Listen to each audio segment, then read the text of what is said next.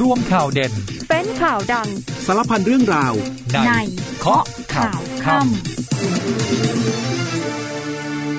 สวัสดีค่ะ คุณผู้ฟังคะต้อนรับเข้าสู่ช่วงเวลาของเคาะข่าวค่ำนะคะ วันนี้ 26 ธันวาคม คุณผู้ฟังอยู่กับดิฉันยุวธิดาภูคำนวณค่ะ 19นาฬิกา30 นาทีแบบนี้เรื่อยไปจนถึง 20นาฬิกาโดยประมาณ ผ่านทางสถานีวิทยุในเครือกองทัพบบกค่ะ แล้วก็ผ่านทาง Facebook Live ของเคาะข่าวค่ำก็ได้ หรือว่าหลังจบรายการคุณผู้ฟังจะไปรับฟังผ่านทางพอดแคสต์ของ News เคาะข่าวค่ำก็ได้เช่นเดียวกันค่ะ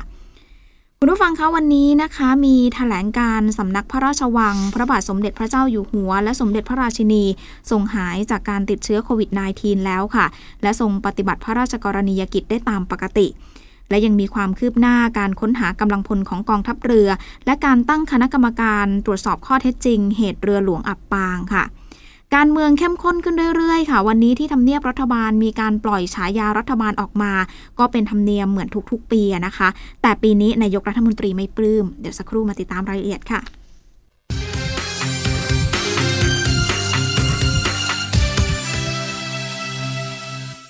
กลับมาข้อข่าวกันต่อค่ะ คุณผู้ฟังคะเริ่มกันที่แถลงการสำนักพระราชวัง เรื่องพระบาทสมเด็จพระเจ้าอยู่หัว และสมเด็จพระนางเจ้าพระบรมราชินี ทรงติดเชื้อไวรัสโคโรนา 2019 ฉบับที่ 2 ค่ะ ตามที่สำนักพระราชวังมีแถลงการเรื่องพระบาทสมเด็จพระเจ้าอยู่หัว และสมเด็จพระนางเจ้าพระบรมราชินีทรงติดเชื้อไวรัสโคโรนา 2019 จากการถวายการตรวจคัดกรองตามวาระปกติ เมื่อวันที่ 17 ธันวาคม พุทธศักราช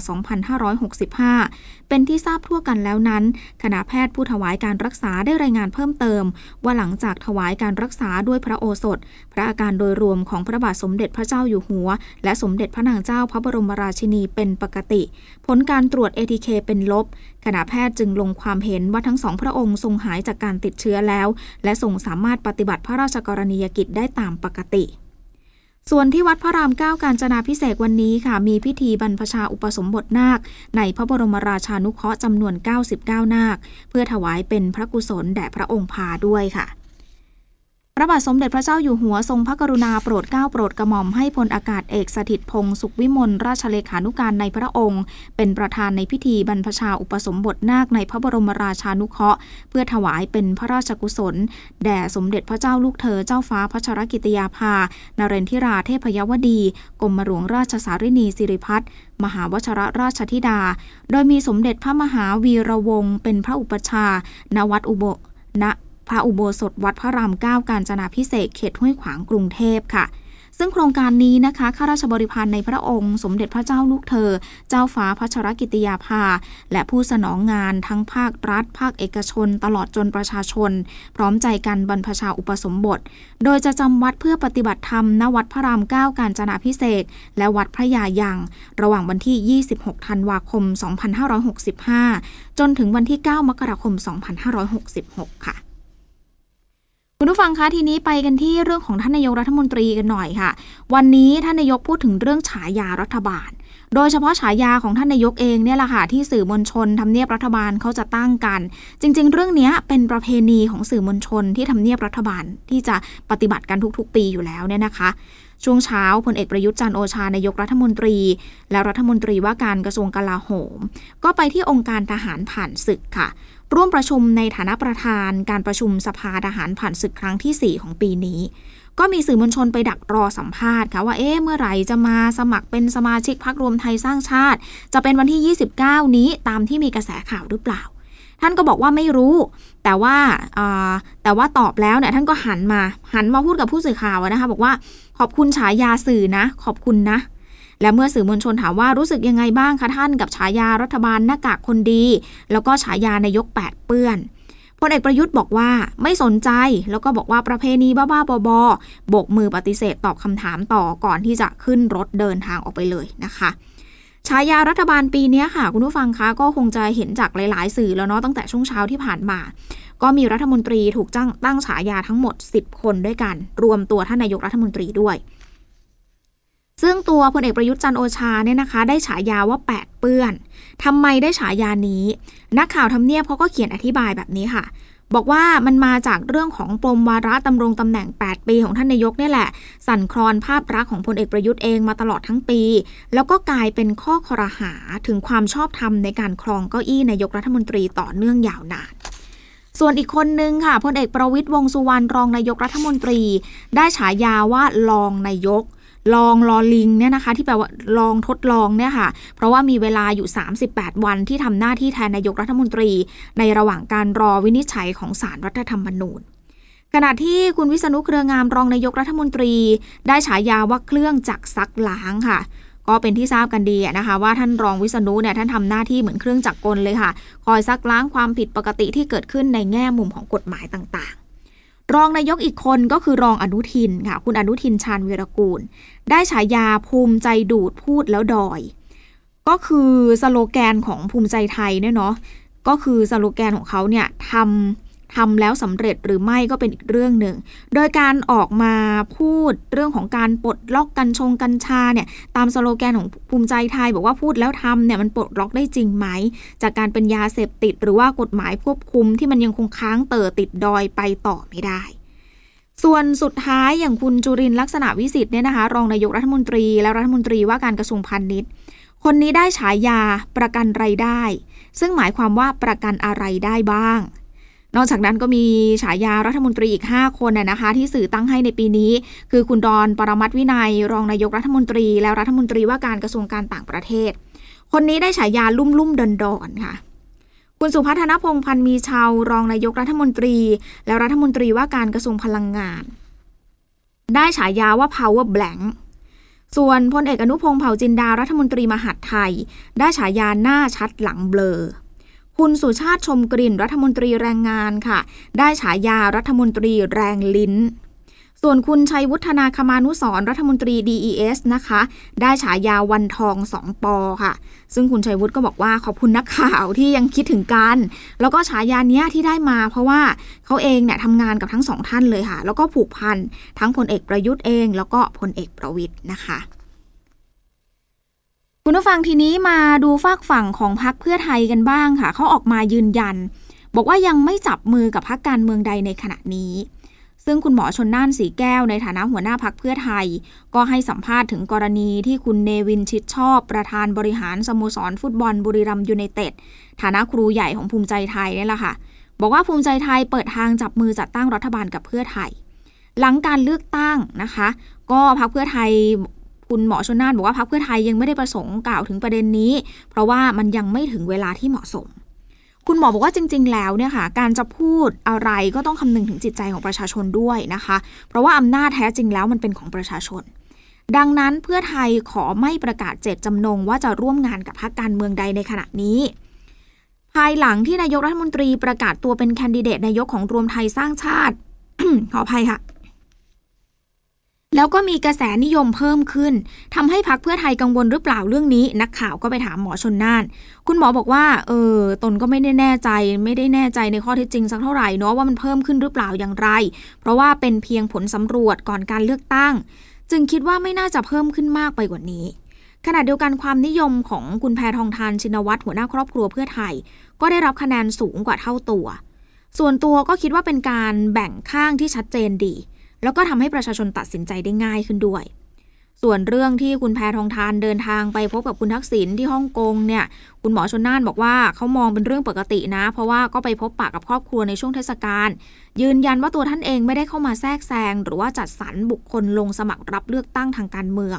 อะไรตามที่มันเป็นข่าวออกมาเนี่ยไม่ได้แทรกแซงทั้งนั้นนะคะ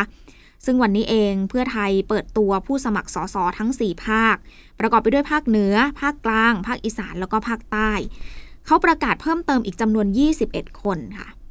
หมอชนน่านบอกว่าถือเป็นโอกาสอโอกาสเนี้ยถือเป็นการส่งมอบของขวัญปีใหม่ให้กับประชาชน ในการเลือกตั้งครั้งหน้าตามเป้าหมายแลนสไลด์ทั้งแผ่นดิน ซึ่งก็เป็นยุทธศาสตร์ของพรรคเพื่อไทยค่ะ ที่มุ่งมั่นจะให้สสจำนวน 250 ที่นั่งขึ้นไป แม้ว่าที่ผ่านมาเองคุณแพทองทานชินวัตรหัวหน้าครอบครัวเพื่อไทย จะได้รับคะแนนนิยมค่อนข้างสูงจากโพลต่างๆ ให้เป็นนายกรัฐมนตรี แต่จนถึงขณะนี้เองพักเพื่อไทยยังไม่ได้ประกาศอย่างเป็นทางการนะคะ ว่าจะเสนอชื่อบุคคลใด ก็เลยขอให้ทุกคนรอติดตามกระบวนการของพักต่อไปค่ะ ทีนี้เพื่อไทยพูดอย่างนี้ฝากฝั่งของรองโฆษกรัฐบาลค่ะคุณทิพานันสิริชนะ บอกว่าการที่หมอชนน่านออกมาบอกว่าพลเอกประยุทธ์ประกาศร่วมงานกับรวมไทยสร้างชาติ มันทำให้เพื่อไทยแลนสไลด์ง่ายขึ้นเนี่ยเรื่องเนี้ยคุณทิพานันบอกว่าก็เป็นเรื่องที่มีสิทธิ์ที่จะฝันได้ ก็ขออวยพรให้ปีใหม่นี้นายแพทย์ชนน่านฝันให้ไกล ไปให้ถึงดูใบก็แล้วกัน ส่วนการกล่าวหาว่าเนี่ยโอ้โหแปีที่ผ่านมาไม่ได้ทำอะไรเลย เรื่องนี้ประชาชน อาจจะตั้งคำถามกลับไปยังพักเพื่อไทยเช่นเดียวกันว่า เอ๊แล้วทำไมฝ่ายค้าน เป็นฝ่ายค้านมานานหลายปี แต่ก็ไม่ได้มีการปรับปรุงวิธีการทำงานในเชิงสร้างสารรค์เลย เพราะหลายครั้งมีพฤติกรรมมุ่งแต่ด้อยค่าผลงานของพลเอกประยุทธ์ ที่ได้มุ่งมั่นพัฒนาชาติอย่างต่อเนื่อง ผลงานของพลเอกประยุทธ์ประชาชนเองก็สามารถพิจารณาได้ ว่าใครทำเพื่ออุดมการณ์ใครทำเพื่อประชาชน แล้วใครแสวงหาอำนาจเพื่อประโยชน์ส่วนตน และมุ่งแต่จะพาคนบางคนกลับบ้านโดยไม่ต้องติดคุกนะคะ อันนี้ก็เป็นการตอบโต้จากฝากฝั่งของรองโฆษกรัฐบาลขณะที่พลเอกประวิทย์ค่ะ วันนี้ลงพื้นที่ไปที่เชียงรายนะคะ ไปมอบนโยบายป้องกันและแก้ไขปัญหาไฟป่าหมอกควัน รวมไปถึงฝุ่นละอองในพื้นที่ภาคเหนือประจำปี 66 พร้อมทั้งปล่อยขบวนคาราวาน การป้องกันและแก้ไขปัญหา 3 พื้นที่ เมือง ป่าเกษตรนะคะ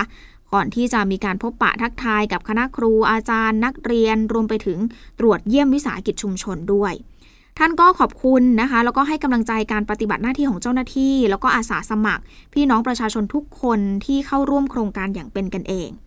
ระหว่างพบปะชาวบ้านค่ะ ก็มีเสียงบอกว่าเนี่ยอยากให้พลเอกประวิทย์เนี่ยเป็นนายกรัฐมนตรี เพราะว่าแก้ไขปัญหาเก่งได้ผลเร็ว เนื่องจากว่าท่านเคยเป็นทหารผู้มีภาวะที่มีภาวะผู้นำสูง แล้วก็มีบารมี สามารถประสานงานได้กับทุกกลุ่มทำให้บ้านเมืองสงบร่มเย็น และรองรับการขับเคลื่อนพัฒนาเศรษฐกิจของประเทศต่อไปได้ และยังมองไม่เห็นใครในสถานการณ์วันนี้นอกจากลุงป้อมนะคะโอ้ก็เป็นเรื่องที่ปลื้มปริ่มกันไปสำหรับวันนี้เนาะ อาคุณผู้ฟังเดี๋ยวช่วงนี้ไปติดตามภารกิจทหารกันก่อนนะคะ ช่วงหน้ากลับมามีเรื่องของกองทัพเรือ นายกรัฐมนตรีสั่งให้ตั้งกรรมการตรวจสอบข้อเท็จจริงค่ะ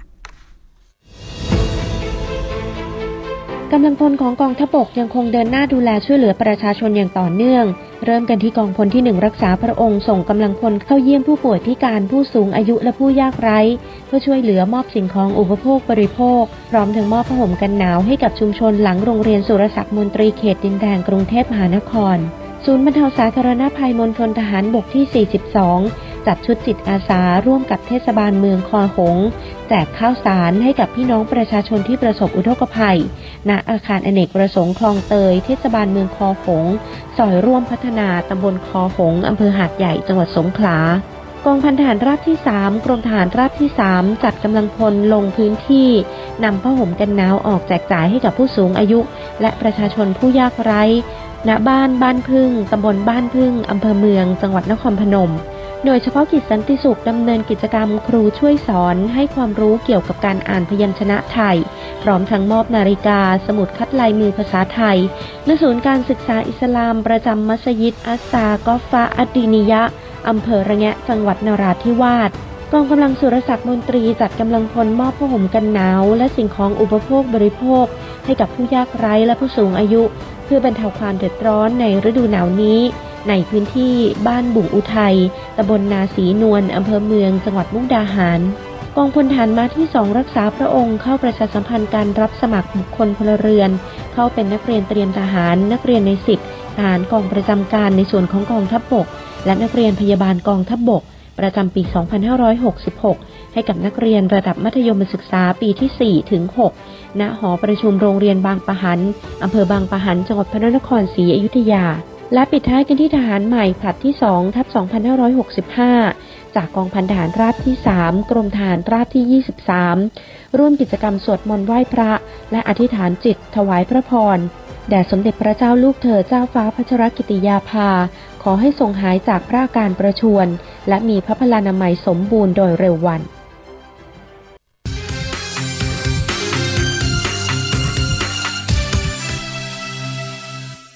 วงสุดท้ายของข้อข่าวค่ำค่ะ คุณผู้ฟังยังอยู่กับดิฉันยุวธิดาภูคำนวณนนะคะ ช่วงนี้เราไปดูเรื่องของเรือหลวงสุขโขทัยอับปางกันหน่อยค่ะ ล่าสุดนายกรัฐมนตรีสั่งกองทัพเรือตั้งคณะกรรมการสอบสวนข้อเท็จจริงนะคะ แล้วก็ย้ำว่าให้ค้นหาจนกว่าจะครบค่ะ ซึ่งการสั่งตั้งคณะกรรมการตรวจสอบข้อเท็จจริงนี้นะคะ เหตุของเรือหลวงอับปาง ซึ่งเป็นเรือหลวงสุขโขทัยเนี่ยค่ะ เพื่อที่จะหาข้อเท็จจริง แล้วก็ทำการถอดบทเรียนในการป้องกันอุบัติเหตุและความเสียหาย ไม่ให้เกิดเหตุการณ์ลักษณะเดียวกันขึ้นอีก และขอให้กองทัพเรือดำรงความมุ่งมั่นในการระดมค้นหาและช่วยเหลือกำลังพลอีก 11 นาย ซึ่งยังสูญหายให้ถึงที่สุดค่ะจนกว่าจะครบทั้งหมด รวมทั้งให้กำลังใจทหาร แล้วก็เจ้าหน้าที่ทุกฝ่ายที่ยังคงร่วมกันทำงานกู้ภัย และค้นหาผู้สูญหายที่ยังคงเหลือค่ะ ขณะที่ผู้บัญชาการทหารเรือลงนามตั้งคณะกรรมการสอบสวน กรณีเรือหลวงสุขโขทัยอับปางแล้วค่ะ อยู่ระหว่างการดำเนินการสอบสวน ซึ่งพลเรือเอกปกครองมนทัตพรินโฆษกกองทัพเรือ เปิดเผยว่าวันนี้กองทัพเรือก็ยังคงดำเนินการเร่งค้นหาและช่วยเหลือกำลังพล กรณีเรือหลวงสุขโขทัยอับปาง ในพื้นที่ลาดตระเวนตามแผนค่ะ โดยช่วงเช้าวันนี้ค่ะ เรือหลวงนเรศวรได้ดำเนินการเก็บกู้ร่างผู้เสียชีวิตได้เพิ่มอีกหนึ่งร่าง แล้วก็จะนำกลับขึ้นฝั่งที่อำเภอบางสะพาน ซึ่งหลังจากนั้นแน่นอนว่าต้องเข้าสู่กระบวนการพิสูจน์อัตลักษณ์บุคคลเพื่อที่จะยืนยันต่อไปค่ะ ส่วนกรณีที่มีสื่อมวลชนนำเสนอข่าว บอกว่าพบร่างผู้เสียชีวิตสวมเสื้อกองทัพเรือมาขึ้นฝั่งบริเวณชายหาดบ้านดอนเครดอำเภอสถิงพระของสงขลาเมื่อช่วงเช้ามืดวันนี้เนี่ยนะคะ จากการตรวจสอบหลักฐานแล้วก็บัตรประจำตัวค่ะ พบว่าศพที่พบเนี่ยเป็นลูกเรือประมงซับสุนันเก้าซึ่งจมลงน้ำเมื่อวันที่ 18 ธันวาคมเช่นกันโดยทางญาติก็ได้ยืนยันตัวบุคคลแล้วว่าชื่อนายสาโรธบินโดค่ะโฆษกกองทัพเรือบอกว่าในส่วนของการตั้งคณะกรรมการสอบสวนข้อเท็จจริง กรณีเรือหลวงสุขโขทัยอับปางเนี่ยนะคะ ขณะนี้กองทัพเรือโดยพลเรือเอกเชิงชายชุมเชิงแพทย์ ผู้บัญชาการทหารเรือ ได้ตั้งคณะกรรมการสอบสวนข้อเท็จจริงแล้ว ซึ่งก็ประกอบไปด้วยคณะอนุกรรมการจำนวนสองคณะก็คือคณะทำงานสอบสวนข้อเท็จจริง เพื่อหาสาเหตุที่ทำให้เรือหลวงสุขโขทัยอับปาง แล้วก็คณะทำงานสอบสวนข้อเท็จจริง ในการที่จะดำเนินการหลังจากเรือหลวงสุขโขทัยอับปางค่ะ ซึ่งในขณะนี้นะคะ คณะกรรมการหน่วยต่างๆเนี่ยฝ่ายต่างๆ เขาก็ได้เร่งดำเนินการ สอบสวนผู้ที่เกี่ยวข้องเพื่อหาสาเหตุต่อไปสรุปการช่วยเหลือผู้ประสบภัยข้อมูลณเวลา 11นาฬิกา30 นาทีของวันนี้นะคะ ยอดกำลังพล 105 นาย รอดชีวิต 76 นาย เสียชีวิตรวม 18 นาย ในจำนวนนี้สามารถระบุชื่อได้แล้ว 10 นายค่ะ แล้วก็มีหลักฐานบ่งชี้ว่าเป็นกำลังพลของกองทัพเรือ และอยู่ระหว่างการทำการพิสูจน์อัตลักษณ์เพื่อยืนยันตัวบุคคล 8 นาย คงเหลือผู้สูญหายตอนนี้คือ 11 นายนะคะในจำนวน 11 นายนี้ยังไม่ได้นับรวมเคสที่เจอล่าสุดเมื่อช่วงเช้าวันนี้นะ เพราะว่าต้องรอผลแล้วก็หลักฐานบ่งชี้ว่าเป็นกำลังพลกองทัพเรือ จึงจะมีการตัดยอดออกค่ะ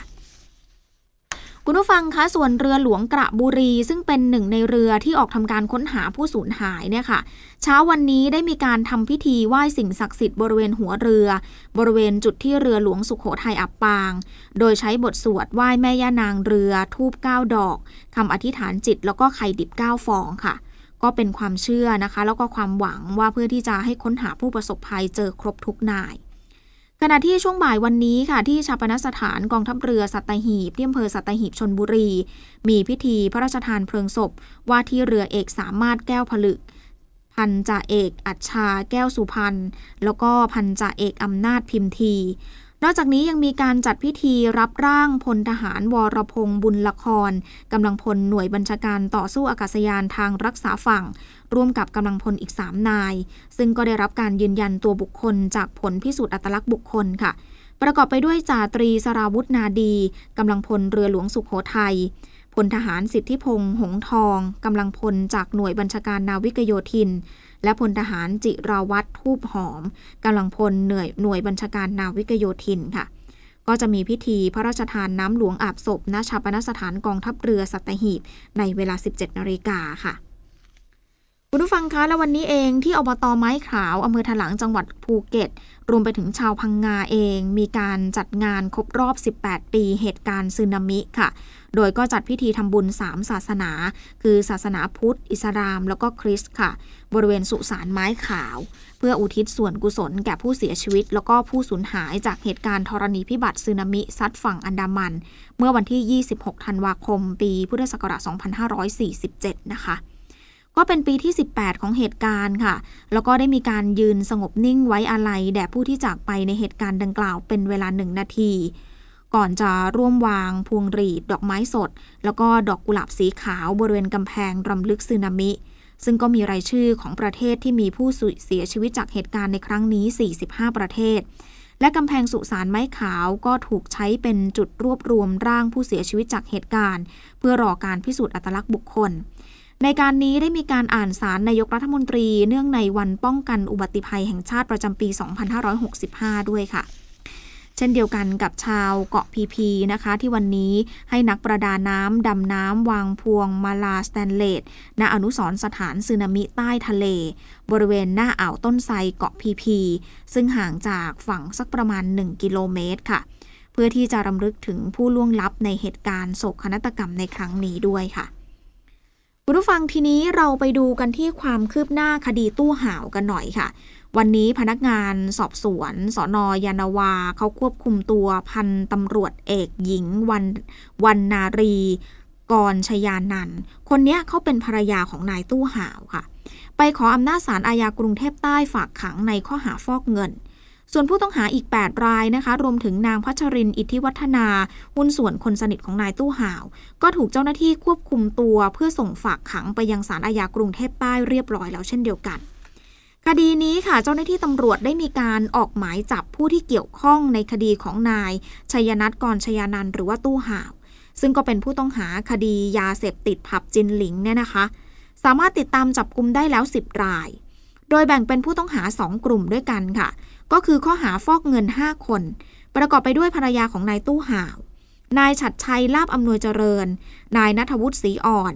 นายสิทธิกรประจานประภาจรัสวงศ์นางสุรสวดีทองเพิ่มพลอย ขณะที่กลุ่มหนึ่งสี่คนนะคะ คือนางพัชรินอิทธิวัฒนา นางสิทธินายสิทธิพงศ์ถือสัตว์เที่ยง นายสิทธิภัยบุญคำนิน นายชุติพันธ์ จันชัยธนาทิพย์ กลุ่มนี้ถูกดำเนินคดีหลายข้อหาทีเดียวนะคะ ไม่ว่าจะเป็นข้อหาคบค้า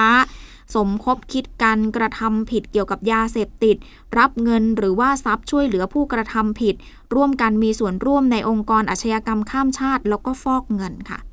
ขณะที่อายการสูงสุดเตรียมแจ้งข้อหาฟอกเงินกับนายตู้หาวเพิ่มเติม พร้อมทั้งรวบรวมพยานหลักฐาน ขอหมายจับเพิ่มอีกหนึ่งชุดก่อนสิ้นปีค่ะ